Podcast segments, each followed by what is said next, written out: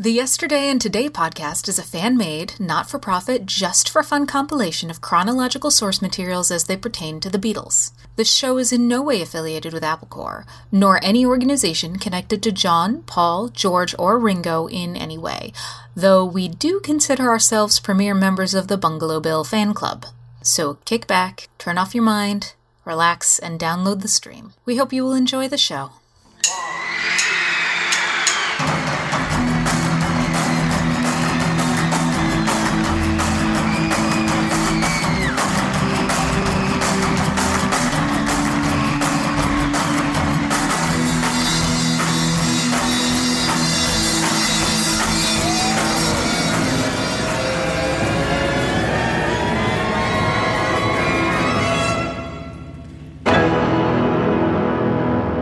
Beatles, Yesterday and Today, 1967, Part 6, September 8th through December 31st.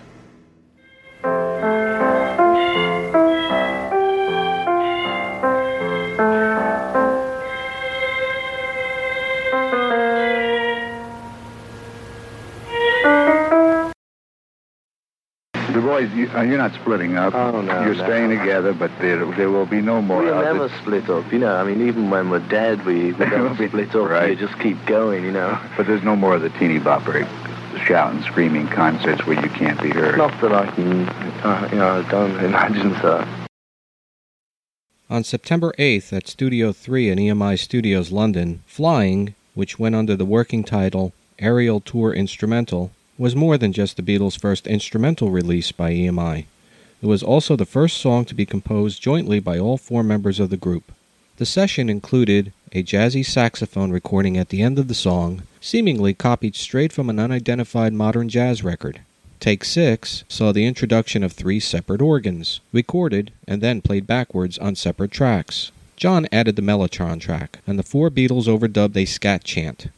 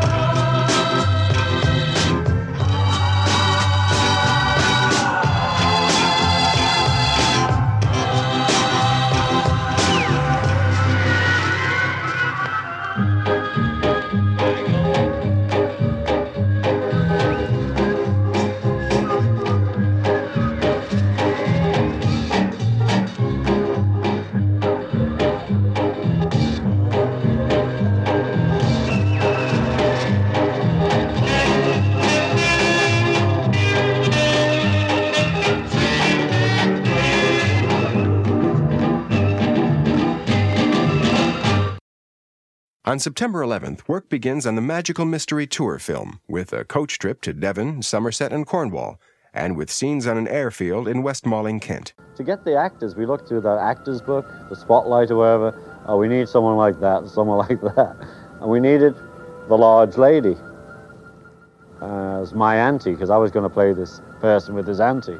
Paul McCartney. The whole idea of making films is good, or a good one I like. But no, I don't mean sort of very big, expensive films, but films that you sort of just make because you fancy making a film. You know, and I mean, when you're kids, you sort of say, let's play a game. Yeah. But when you've got sort of money to do things like that, to play games with almost, you know. Yeah. Um, you can do the same things you did as a kid, and it's great, but you can do them, you know, on a, on a different level Yeah. completely. And, and so, for instance, it'd be great just to say, I'd like to make a film, you know. On September the 27th, the Apple Publishing Company was formed. Apple already existed. Neil Aspinall. You know, it was. Uh, I think it was a publishing company on uh, in an office on Baker Street. On October 2nd, at EMI Studios in London, between 10 p.m. and 2:30 a.m., the Beatles set to record a new song.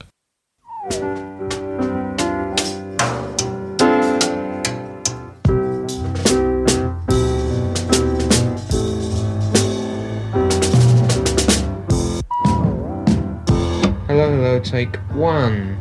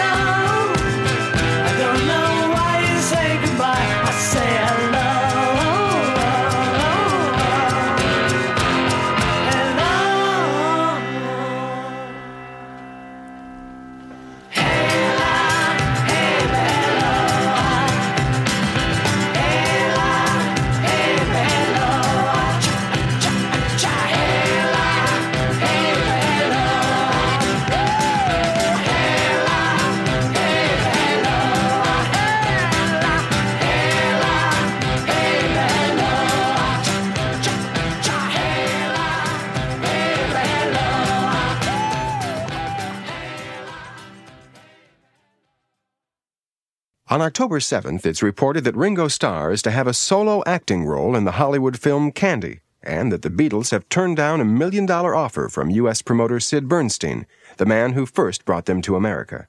On October the 7th, the Beatles turned down a million dollar offer from Sid Bernstein for a single concert.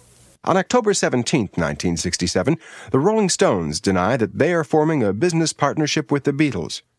On October 18th, John attends the premiere of Dick Lester's film How I Won the War, in which John plays his first solo film role. On November 22, 1967, George Harrison recorded a song with the band called the Remo 4 for inclusion on the movie soundtrack album Wonderwall. Peter Tork of the Monkees attended these sessions and played tambourine. Incidentally, the founder of the Remo 4, Colin Manley, was a schoolmate of George and Paul's. With George on backing vocals and guitar, here is the song In the First Place.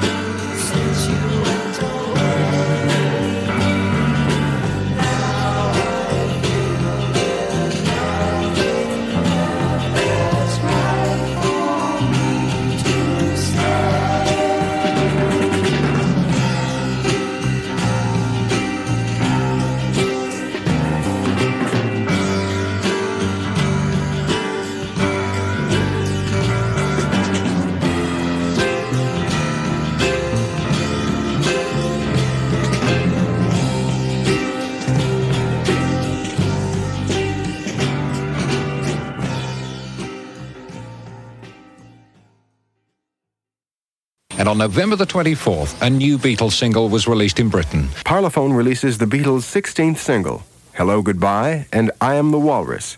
And two days later, it came out in America. The Ed Sullivan Show, 1967. We brought the Beatles to America in 1963. Now, they can't be with us in person on our show December 10th, when CBS and Mayor Lindsay are going will be naming this theater after our show.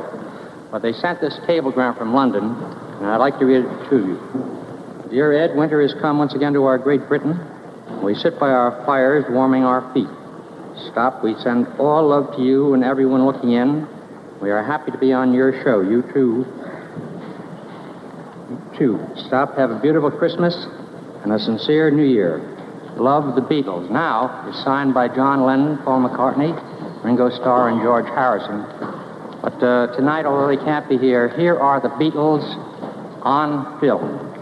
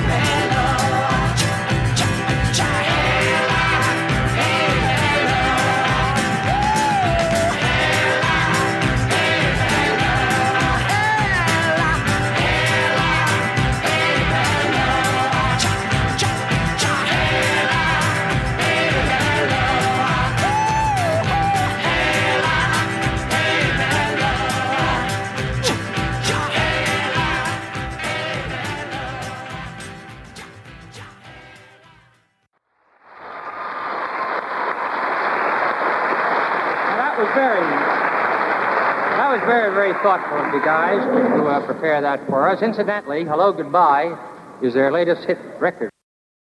The B side, I Am the Walrus, is a definite nod to Lewis Carroll's The Walrus and the Carpenter. The conception of the song came while John listened to an English police car siren passing his home in Surrey during the night.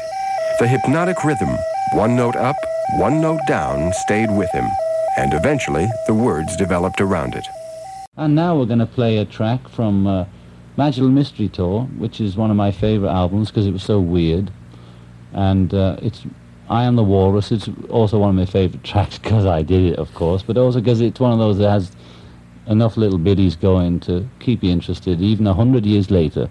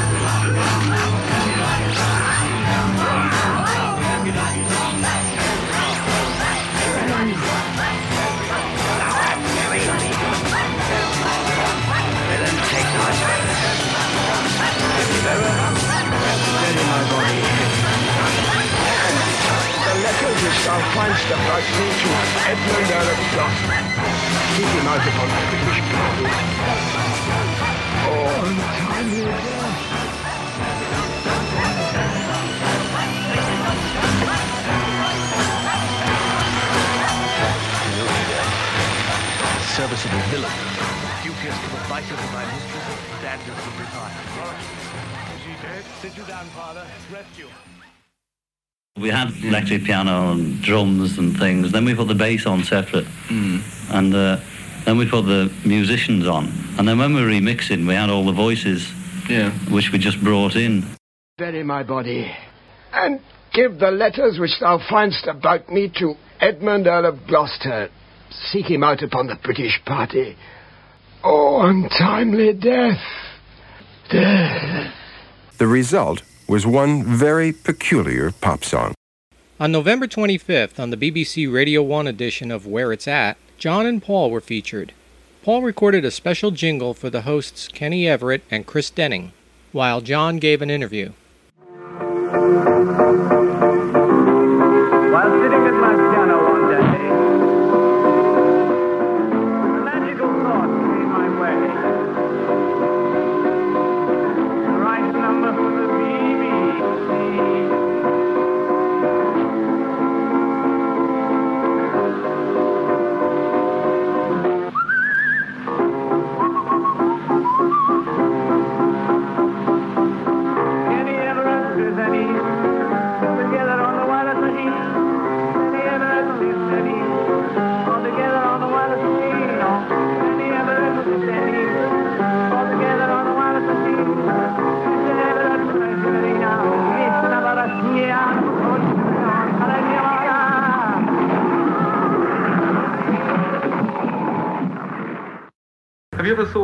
LP of just talk? I- I'm sure it would be very successful, you know, kind of this same kind of idea, but selling it instead of.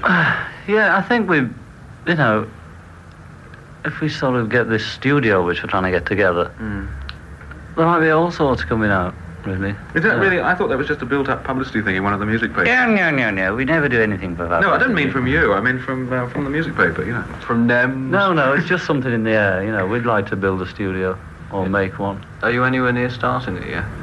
Lots of talks, Ken, lots of talks. In November 1967, Beatles Limited changed its name to Apple Corps Limited with former road manager Neil Aspinall the managing director. Now, to the outside world, the first evidence of Apple appeared that summer on the back cover of the Sgt. Pepper LP jacket. Among the credits in the lower right, it reads, Cover by MC Productions and The Apple. Later in 67, the Beatles TV special opened with Apple presents The Beatles in songs and music from a color television film called Magical Mystery Tour. Behind the scenes, the Apple saga really began when the Beatles accountant Harry Pinsker told them they were making too much money. The way the British tax laws were set up, the band would wind up handing most of it, in the neighborhood of 2 million in 1967 English pounds, over to the government. John, in fact, considered his wealth more of a burden than anything else. The more you get, you know, you either hang on to it like a like a maniac, like those people do, and spend the rest of their lives and they die with it, you know, and, you know all that rubbish, or you realise where it's at, and it is nowhere, and you don't, you know, it, it, I've got it all, folks, listening to the adverts about cars, and it's nowhere, man. I'm just the same, you know. I'm just the same as I was. I'm just lumbered with the responsibility of having all this material that the government hounded me for tax that the accountant never got. The accountant hounding me for money I gave to relatives, dogs, anybody that came round. So because of all this, this scene I created for myself, I was saying to him, look man, couldn't I just, what can I do? Just get rid of it all. All I want is somewhere to live, a bit of land or something to grow some macrobiotic food on and get this off my back. But even that's bloody hard. At Apple, we wanted to set up a charity foundation. You can't just set up a charity foundation like that, me boy. You've got to get some earned income that comes through here through Malaya to go to. You know, you can't just. The more you get, the more hassle it is. You know. Well, their business people told them that the only way John, Paul, George, and Ringo could beat the taxman was to plow their dough right back into their business. And the Beatles decided that if they had to play this establishment game, they were going to operate by their own rules, which were not of this material world. Yeah, I mean, just to have control of our own records and stuff, but we still have the tie-up with EMI, so we had to do that anyway. But just to channel some things through, you know, to have some kind of just for the workers, and we are the workers, to control what we put out. That's all we're trying to do. At the time, Alistair Taylor was general manager of NEMS, the management organization run by Brian Epstein, and to a much lesser degree, Brian's brother Clive. Taylor remembers the Beatles' basic outline for Apple. The very basic idea was that business was to be fun. It was still to be business. Profits had to be made, but not excessive profits, no rip-offs, in other words. Why be greedy? But why have to sit with grey suits behind a desk, uh, be all po-faced and, and, and angry with people and, and arguing and bartering? Why not just sit round and tell the truth and make money at the same time? Which I get laughed at even by my own wife because I believe it could have worked um, with the right because even that's still got to be controlled. But it was a beautiful philosophy, and I still maintain that if they had handled it right, it could have worked, and it could have been a phenomenal uh, thing in the business. It could have been a revolution in business. Alistair Taylor says that developing the Apple concept gave the band something to do after Brian was out of the picture. I think the boys flung themselves into it with the vigour that they did because of Brian's death. You know, it was an incredible blow. It took a long time, I think, to realise that he wasn't there anymore. So we, we started really hard, hard work on Apple and creating this mythological thing. The original conception of Apple was, in fact, to open up a chain of shops, and we formed what was laughingly called the executive board which was the four boys, Neil, Aspinall, myself, um, a very straight lawyer, and Clive Epstein. Um, and as I say, the boys dived into this wholeheartedly, and from that developed something much more. It turned into this gift to mankind almost. On December 4th, 1967, Ringo flies to Rome to begin filming Candy, in which he plays a Mexican gardener. Meanwhile, The same day, back in London, the Beatles open their Apple boutique at 74 Baker Street, London. It's managed by Pete Shotton, John's friend and former quarryman from Liverpool. I was living on Hayling Island. I had the business that John had lent me the money to set up, and I was quite happy down there. I was well organised. I used to go up and visit John, stay with him every weekend virtually when he was home. And then one day we were just sitting on the floor together, rapping away, and out of the blue he said to me, because Apple had already just been started, right? It had just been set up. And he said to me, uh, Well, when are you coming up to London then, Pete? And I said, I'm not coming up to London. What are you talking about? And he said, Come up and join Apple, you know. And I said, well, what, what do I want to do that for? You know, what would I do in Apple? And he said, oh, you'd do anything. You know, we're opening a boutique. Why not have a go at that? Or we're, you know, doing other things. If you don't like that, do something else. It doesn't matter, just change around. As long as we can hang around together more, that's all that matters. Come on up. And I said, oh, well, I'll have to think about it, you know. Um, I don't really know, you know, I'm not sure. Shotton still wasn't sure a week later when he saw John and Paul at McCartney's place. When I walked in, the two of them were there and they came straight over, both threw their arms around me. And Paul said, Oh, it's great that you're coming up here, right? And I thought, Hello. And then Neil Aspinall came on and he said, Oh, fantastic, you're coming up, you know. And I thought, It's fait accompli. It's answered my, my decision for me. Well, Shotton went to town for his first Apple Corps Limited board meeting, and instead of running just the Apple clothing outlet, which specialized in the outlandish psychedelic costumes of the day, Pete wound up in charge of Apple's entire merchandising division.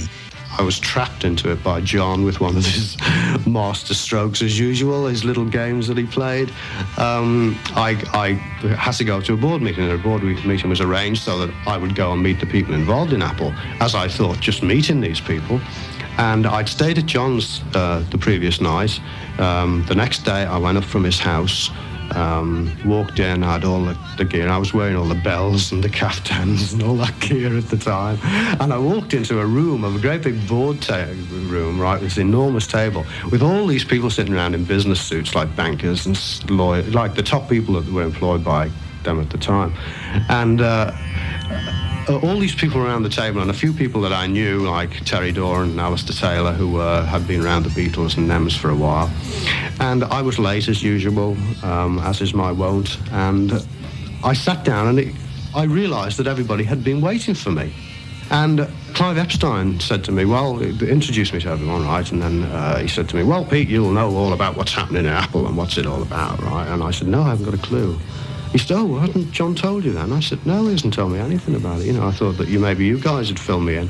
So, like, everybody cleared their throat and looked a bit embarrassed and that. And then Clive Epstein said to me, uh, well, Pete, what we thought we'd do is a series of greetings cards, and we thought the boys would do the little poems for inside. And I thought, hello, what's this? You know, what's going on here? and somebody else said something just as insane, right? And it was like very embarrassed situation. And then gradually, through things that were said, and I said something or other, which I thought was just similar. Everybody said, oh, yeah, terrific, fantastic, you know. And Terry Doran turned around to me and said, oh, it's great to have you, Pete. As, as you see, Pete, you know, it's terrific that you're here. You know, we obviously need someone to put this whole thing together. And I thought, you know, what the, what, what am I? And I realised I'm in charge of not doing anything, but I'm in charge of the whole operation. I'm supposed to be in charge of the whole operation. So everybody, when this realisation came, everybody, as quickly as possible, shook hands with me, congratulated me, and shot out the door as fast as they could to get out of it. And in the eventually, I was just left completely alone in this room, playing with my thumbs. After recovering from the shock, Pete drove over to John's place in Weybridge. I stormed in on John. I said, "What the hell's going on, John? I'm in charge of the whole lot." And he just fell her out on the floor. And he said, "Yeah, that's right." He said, "You're in charge of everything." I said, "I can't do all this." I said, "I just run a little shop down in Hayling Isle. You want me to run ICI or RCA or whatever you'd call it over here, right?" And he said, "Yeah, it doesn't matter." He said, "It's great." He said, "Look, all, all it is," he said, "we've got."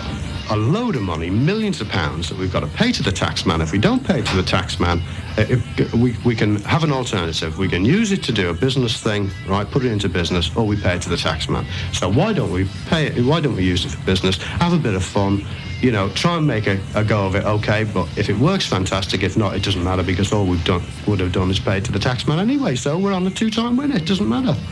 So, you know, we had a laugh about it. I thought, well, you know, you know, it's your money, John. I said, you know, if you want me to play around with it, that's all right with me. When the Beatles open a shop in Baker Street, everything slows down.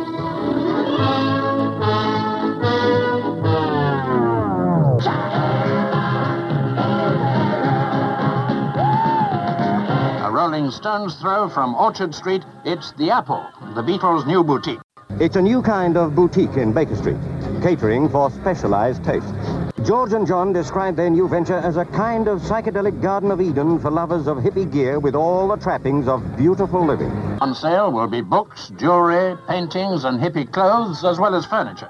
Apart from the loony clothes and the uh, kind of hippie flower power stuff, there was supposed to be, you know, all kinds of like different music, which now they'd call world music. You know, we were selling.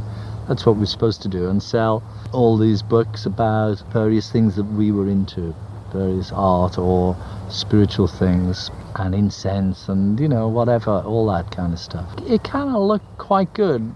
After explaining that, George thought he'd take it easy. He was lucky he could find the chair. So he settled back to listen to the latest kind of shop warming music as played by the group who designed the store. They call themselves The Fool.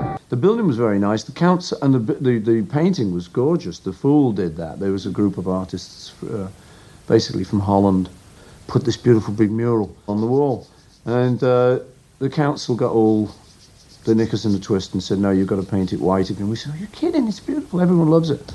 Some residents probably objected. So then we were going to project it, paint it white, and project it from the opposite thing. You know, we were, it was all full of that. It were good ideas, you know.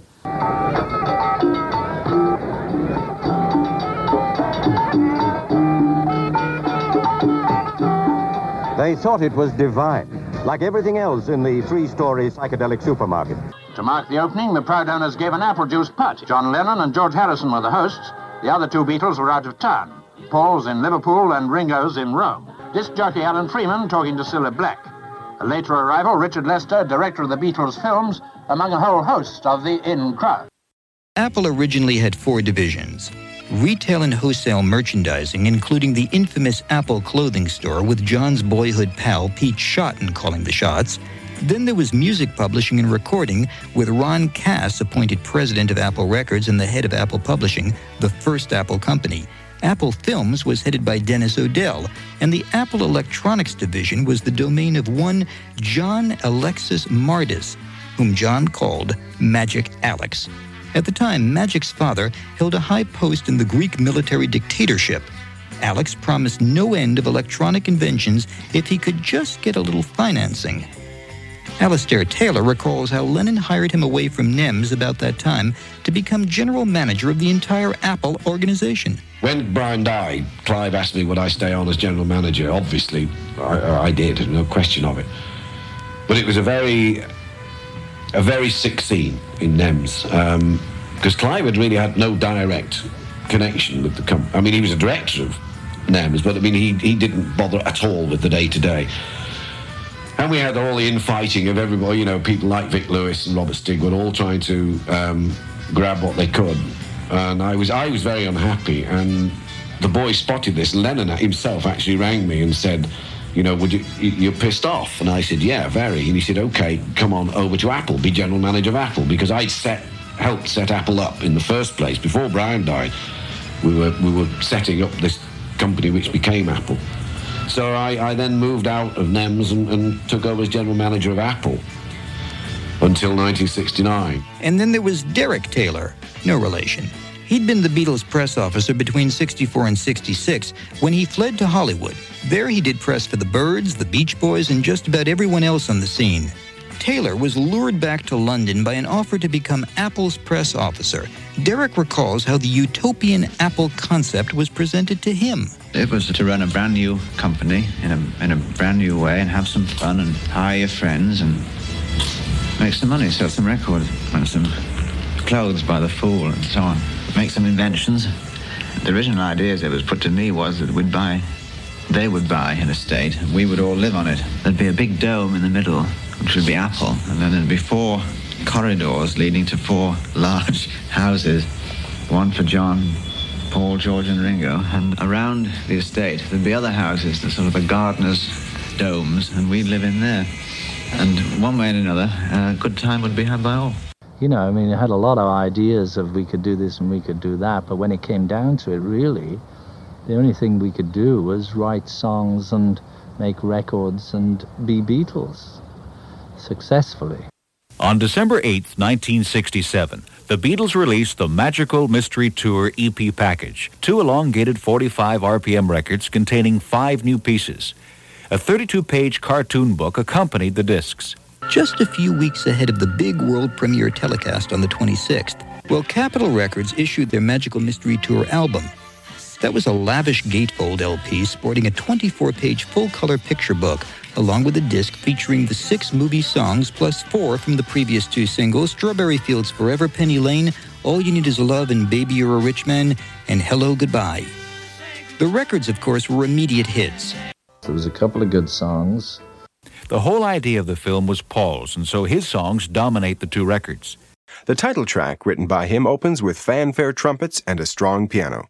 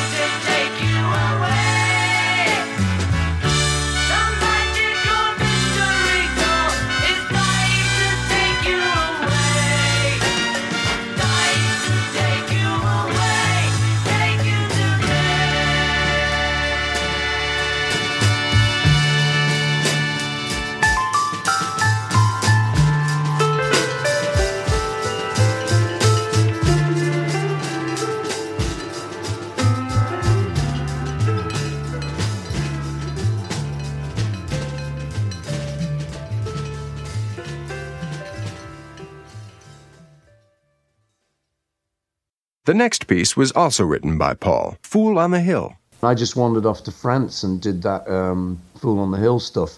Just one morning with a couple of mates, you know, it wasn't quite union. All the recorders and flutes heard on the piece were played by Paul. He may have been trying to impress Jane Asher's mother, who taught recorder at the Guildhall, a famous British school of music. Incidentally, Mrs. Asher taught George Martin when he attended there. There's also a bass harmonica played, probably by Mal Evans. John and George Harrison are also playing harmonicas. It's a beautiful melody in the true Paul McCartney tradition. day after day, alone on a hill. The man with the foolish grin is keeping perfectly still. But nobody wants to know him, they can see that he's just a. And he never gives an answer, but the fool on the hill sees the sun going down and the eyes in his head see the world spinning round. Well on the way, head in a cloud, the man of a thousand talking perfectly loud, but nobody ever hears him or the sound he appears to make. And he never seems to notice what the fool on the hill sees the sun going down, and the eyes in his head see the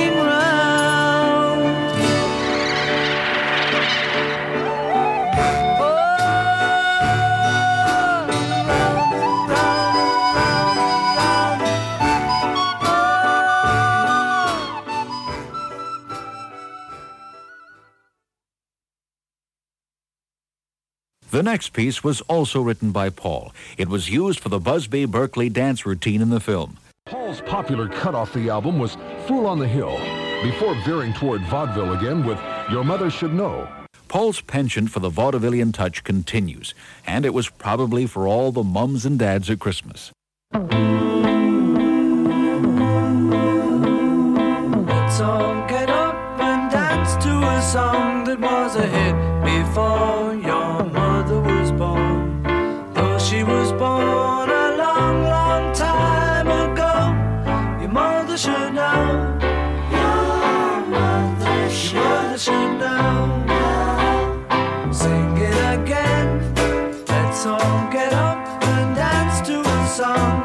song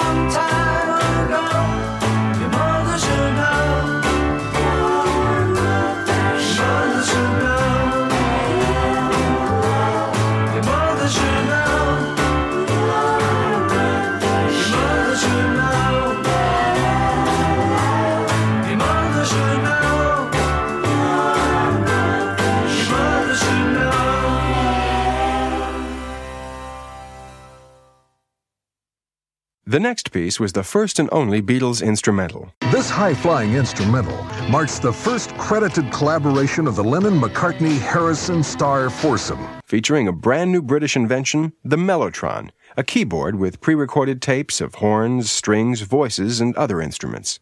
The Moody Blues used it extensively on their albums from 1967 on. The voices chanting on the track are the Beatles. The track features George on Fender Stratocaster guitar and John playing the Mellotron. Mm-hmm.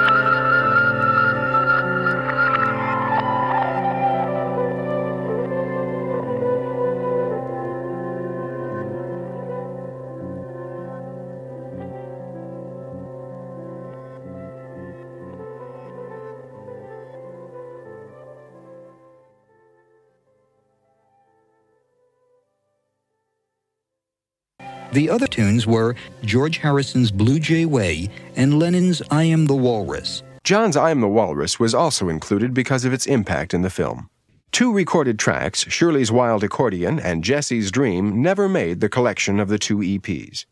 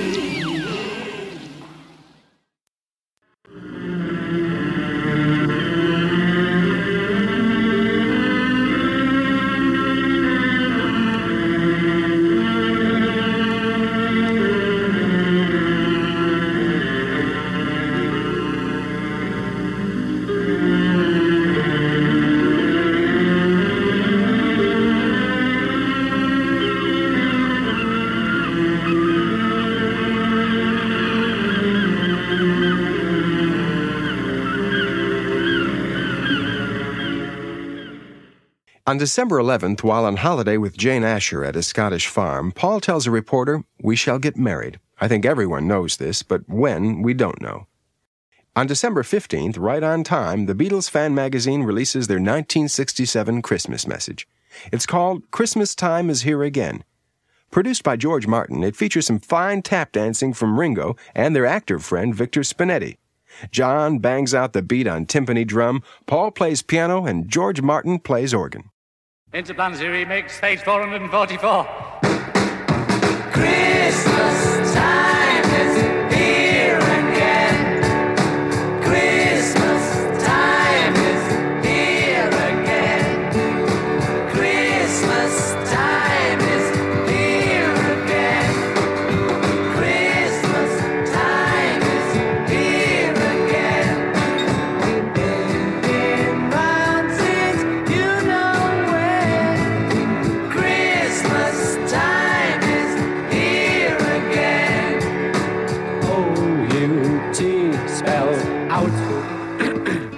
boys arrive at BBC House.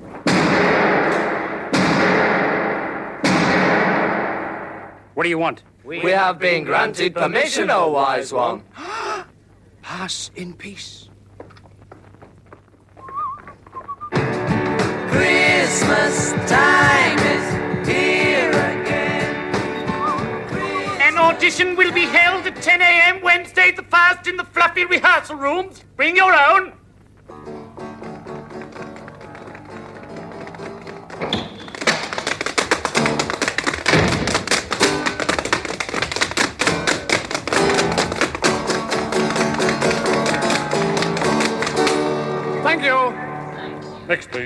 Would over here be convenient for you? Carry on. Over here. Are you 30 then? Next, please.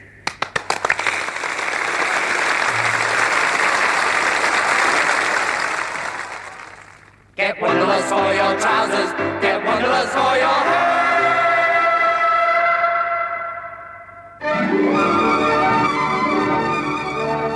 Sitting with me in the studio tonight is a cross section of British youth. I'd like, first of all, to speak to you, Sir Gerald. Oh, not a bit of it. We had a job to do, Michael. Uh, yes, yes, quite. I don't think you're answering my question. Oh, let me put it this way. There was a job to be done. Christmas time is here again. Christmas time is here again. On to the next round.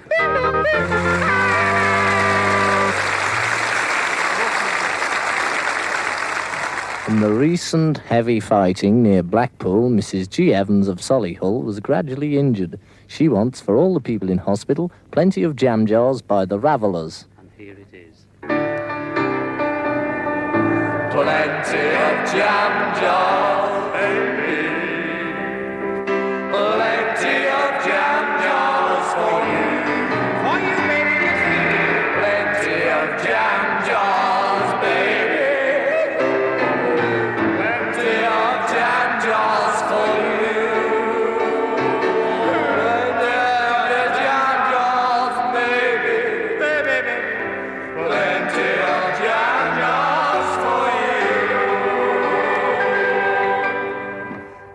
old are you? 32. Never.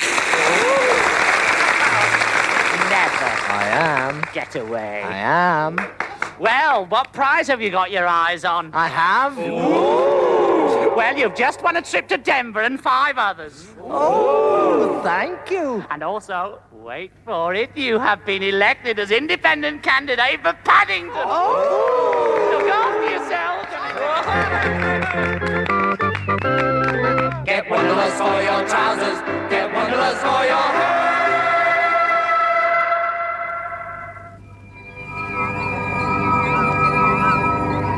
Theatre Hour is brought to you tonight from the arms of someone new. Hello, I'm speaking from a cold. Hello? Hello, operator? Hello, operator? I've been cut off. I've, I've been. Hello, it's an emergency.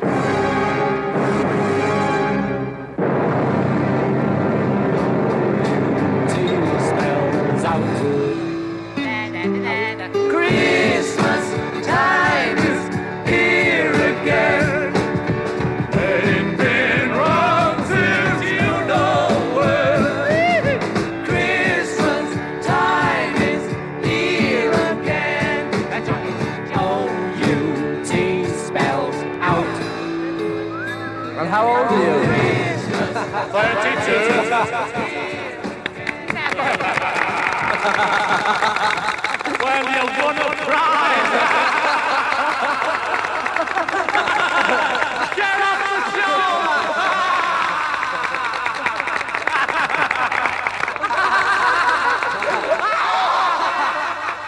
Uh, they'd like to thank you for a wonderful year. We'd like to thank you for a wonderful year. Thank you for a wonderful year. Carry on. Look out for yourself.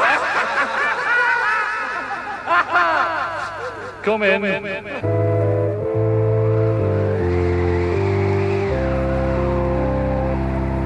When Christmas time is o'er and your bonny clay is through, I'll be bristling to you people, all the best from me to you. When the beastie brag go mutton to the heather in Little I'll be strutting out my tether to your arms once back again.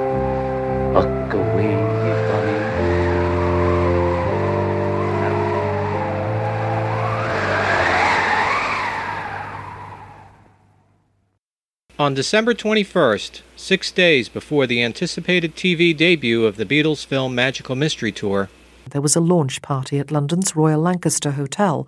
Cynthia Lennon remembers. It was an extravagant fancy dress affair, and I wore a crinoline dress, like something on a chocolate box, while John went as a greased up leather clad teddy boy.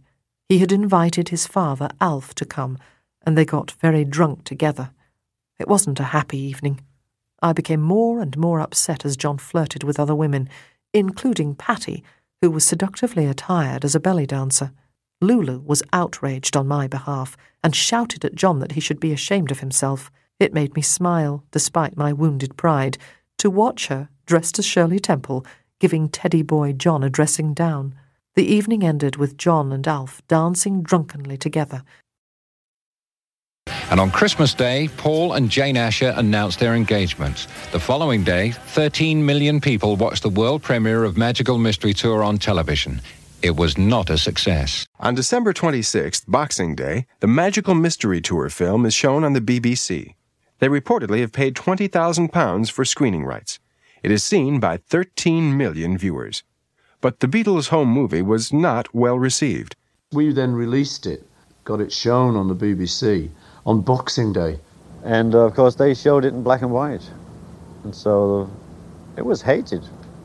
You know, they all had their chance then to say they've gone too far. Who do they think they are? What does it mean? If you look to your left, ladies and gentlemen, the view is not very inspiring. Ah, but if you look to your right, The Daily Mirror in England says if they weren't the Beatles, the BBC would not have fallen for it. So that was really slated, but of course, when people started seeing it in colour, It was shown again on January 5th, 1968. uh, they realised that it was was a lot of fun. You know, especially that aerial ballet shot. You know, we went all over Iceland, sent a guy out filming. The Beatles brought back their old friend Victor Spinetti to act a part in the movie. That film, um, Magic Mystery Tour, is really a teaching film and should be shown at universities and colleges because it teaches. What it teaches is to celebrate the fact that you are alive. It's a celebration. It is like a Roman Catholic Mass. You celebrate every day that you are alive. And that was their celebration. And that's what Magic Mystery Tour was about. We're all on a mystery trip. We don't know who we are. And the journey is to find out who it is that is this thing and how much love can we give. Why? Paul, who conceived the idea while on a plane trip back to London from Los Angeles, tells another British newspaper, We goofed. My dad brought the bad news into me this morning like the figure of doom. Perhaps the reaction is right. Perhaps we're right. We have to wait and see.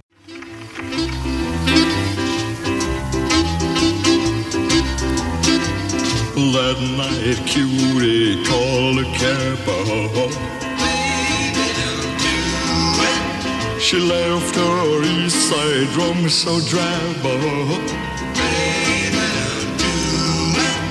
she went out on the town. No, they will make her love a frown. Death cab. Death cab. Someone's gonna.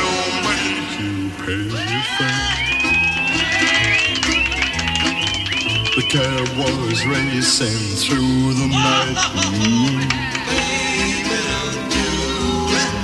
His eyes in the mirror keeping cutie in sight.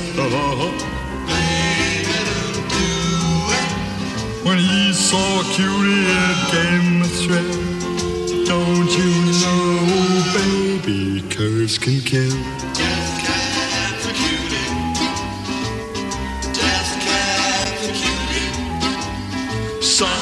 Someone's gonna make you pay your fare. Judy,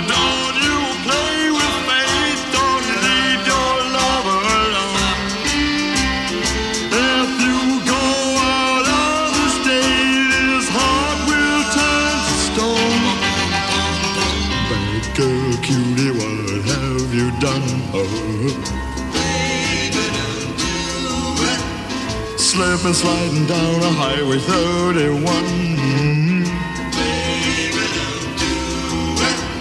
The traffic lights change from green to red. They tried to solve, but they both wound up dead. Death Capricorn. Death Capriculty. Someone's gonna make you pay your fare. Someone's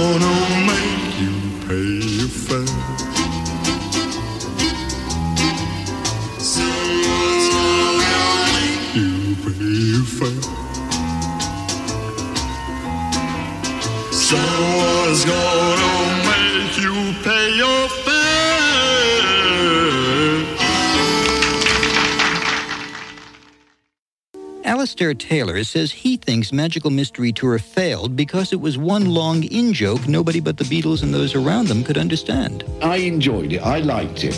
But it was, I must confess, it became a vehicle for all the in jokes that we all knew about. I mean, and I can remember even my wife, we sat and watched it, and I'm falling about laughing, and she literally just said, she said, well, what are you laughing at? What, you know, and I realized I had to explain it because I knew what the joke was. And she's got an identical sense of humour to me. But it just meant nothing to her. So it meant nothing to the critics or to the public. But we're all of us in Apple, you know, and, and in, in the business, we were falling about because we knew what they were on about. I mean, some of those things with Spinetti and whatnot. Um, and it was a, a very, it turned into a, a very undisciplined. That was the other thing, you know, because they all thought they could direct it better, and uh, and then all sorts of things went wrong. But um, it, it was still fun. Beyond the blue horizon, far above the clouds, in a land that no one knows, live four or five magicians who spend their days casting wonderful spells.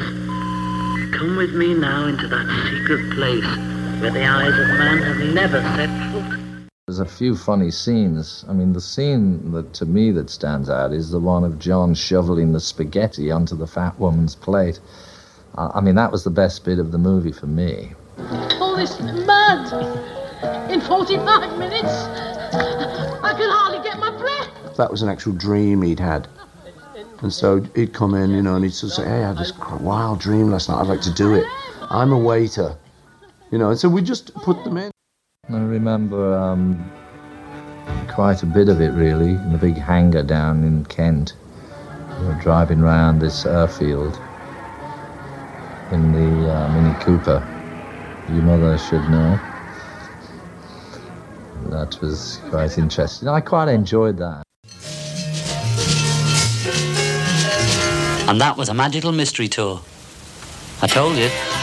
Goodbye.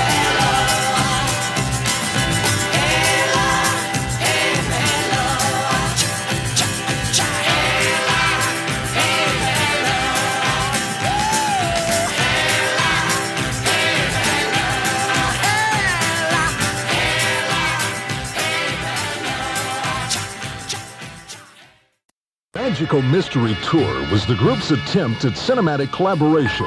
It was also criticized as a dismal failure. Their own life and times fantasy, directed by Paul McCartney, was the group's first fall from favor.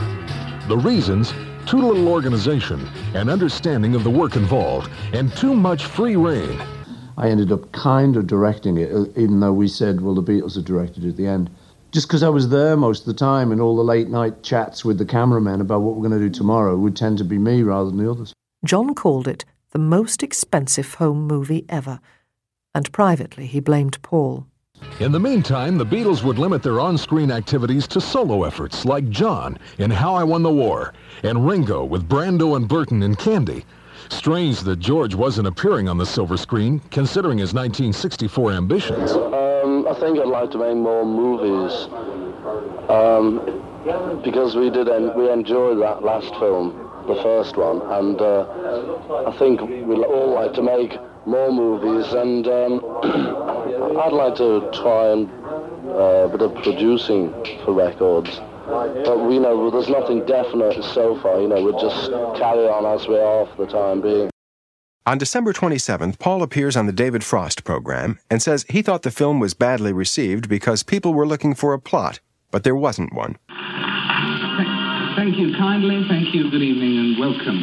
Uh, it's been clear to us today that really there's been one main controversy in Britain today. It wasn't wars anywhere or anything else. It was the uh, differing views on one television programme last night on a channel known as the BBC.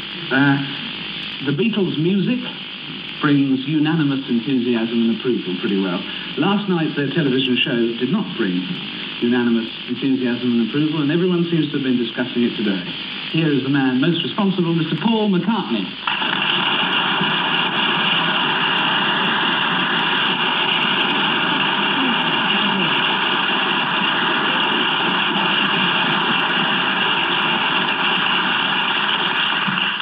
Proper evening. Good evening, Mr. Frost. Good evening, Mr. McCartney. Uh, why don't you think that the critics like this film? I don't know, you know. They just didn't seem to like it. I, I quite liked it myself.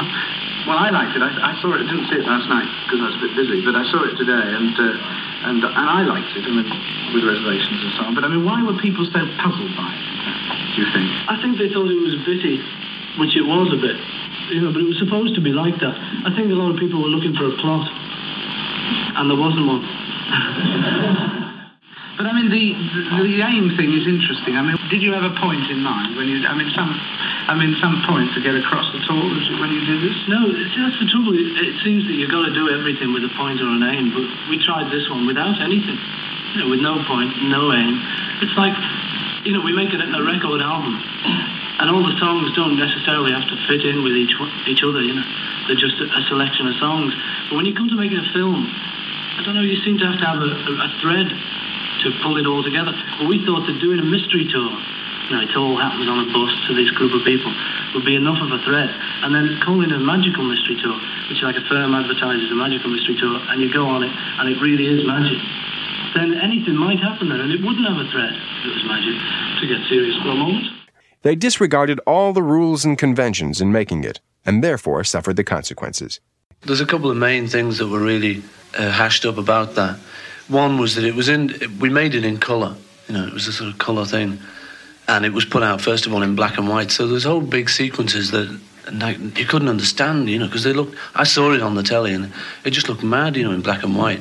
Because there were sequences where the colours changed, you know, and, uh, you know, so I mean, that was a bit daft. The thing itself was, uh, we just did it off our own bat, you know. And I think it was put on like the wrong time on telly when everyone's expecting sort of Christmas extravaganzas, and we put on this mad film. I tell you, I think it's going to be in about ten years' time. It's going to be one of those films that said, "Gee, let's have a look at that again, and it'll be like an old, uh, you know, sort of like a, like uh, Rock Around the Clock in them. You know, now they look better than they did then. Because they get sort of nos- nostalgia and stuff. At the time, it was just a bit sudden and it was a bit sort of too quick. But I still like it as a thing. I still think. And that brings the year 1967 to a close. Lulu claimed the year's most popular record with To Sir With Love.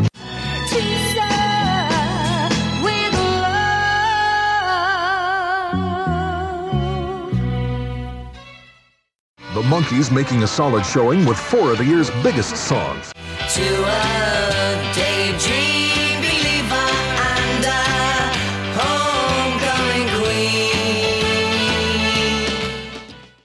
Box Tops delivered the letter for a first hit. Lonely days are I'm going home. My baby just wrote me a letter. I don't care how much money I gotta spend. Got to get back to my baby again. Lonely days are gone, I'm a going home. My baby just wrote me a letter. And Frank Sinatra getting his first gold record, assisted by daughter Nancy as they sang Something Stupid. Then I go and spoil it all by saying something stupid like I love you. One song that Paul wrote and sang, The Fool on the Hill, became a pop standard covered by a number of singers. Here's Pet Clark's version.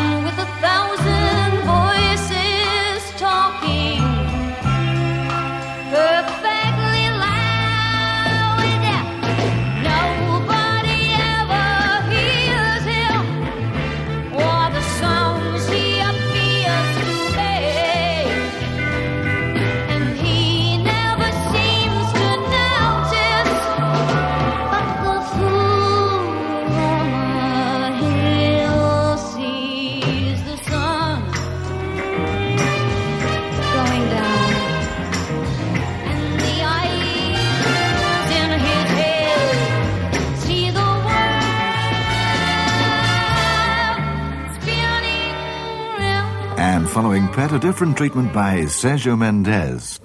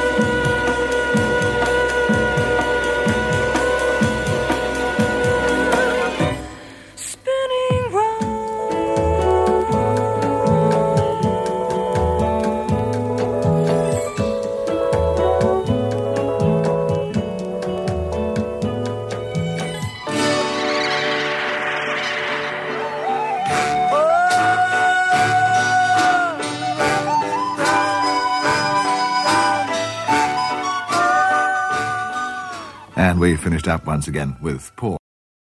Apart from the film, 1967 was a good year for the Beatles. Artistically, the rave reviews were still coming in over Sgt. Pepper. They had lost their manager, but had found consolation with the Maharishi.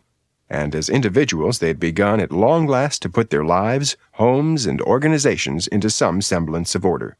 Coming up in a moment, Meditation and Corporation.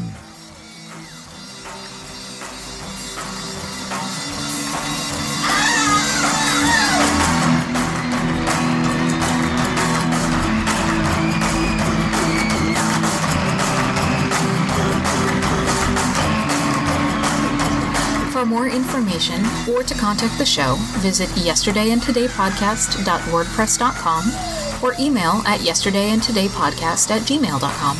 Also visit at yesterdaypod on Twitter and search Yesterday and Today Podcast on Facebook. See you next time.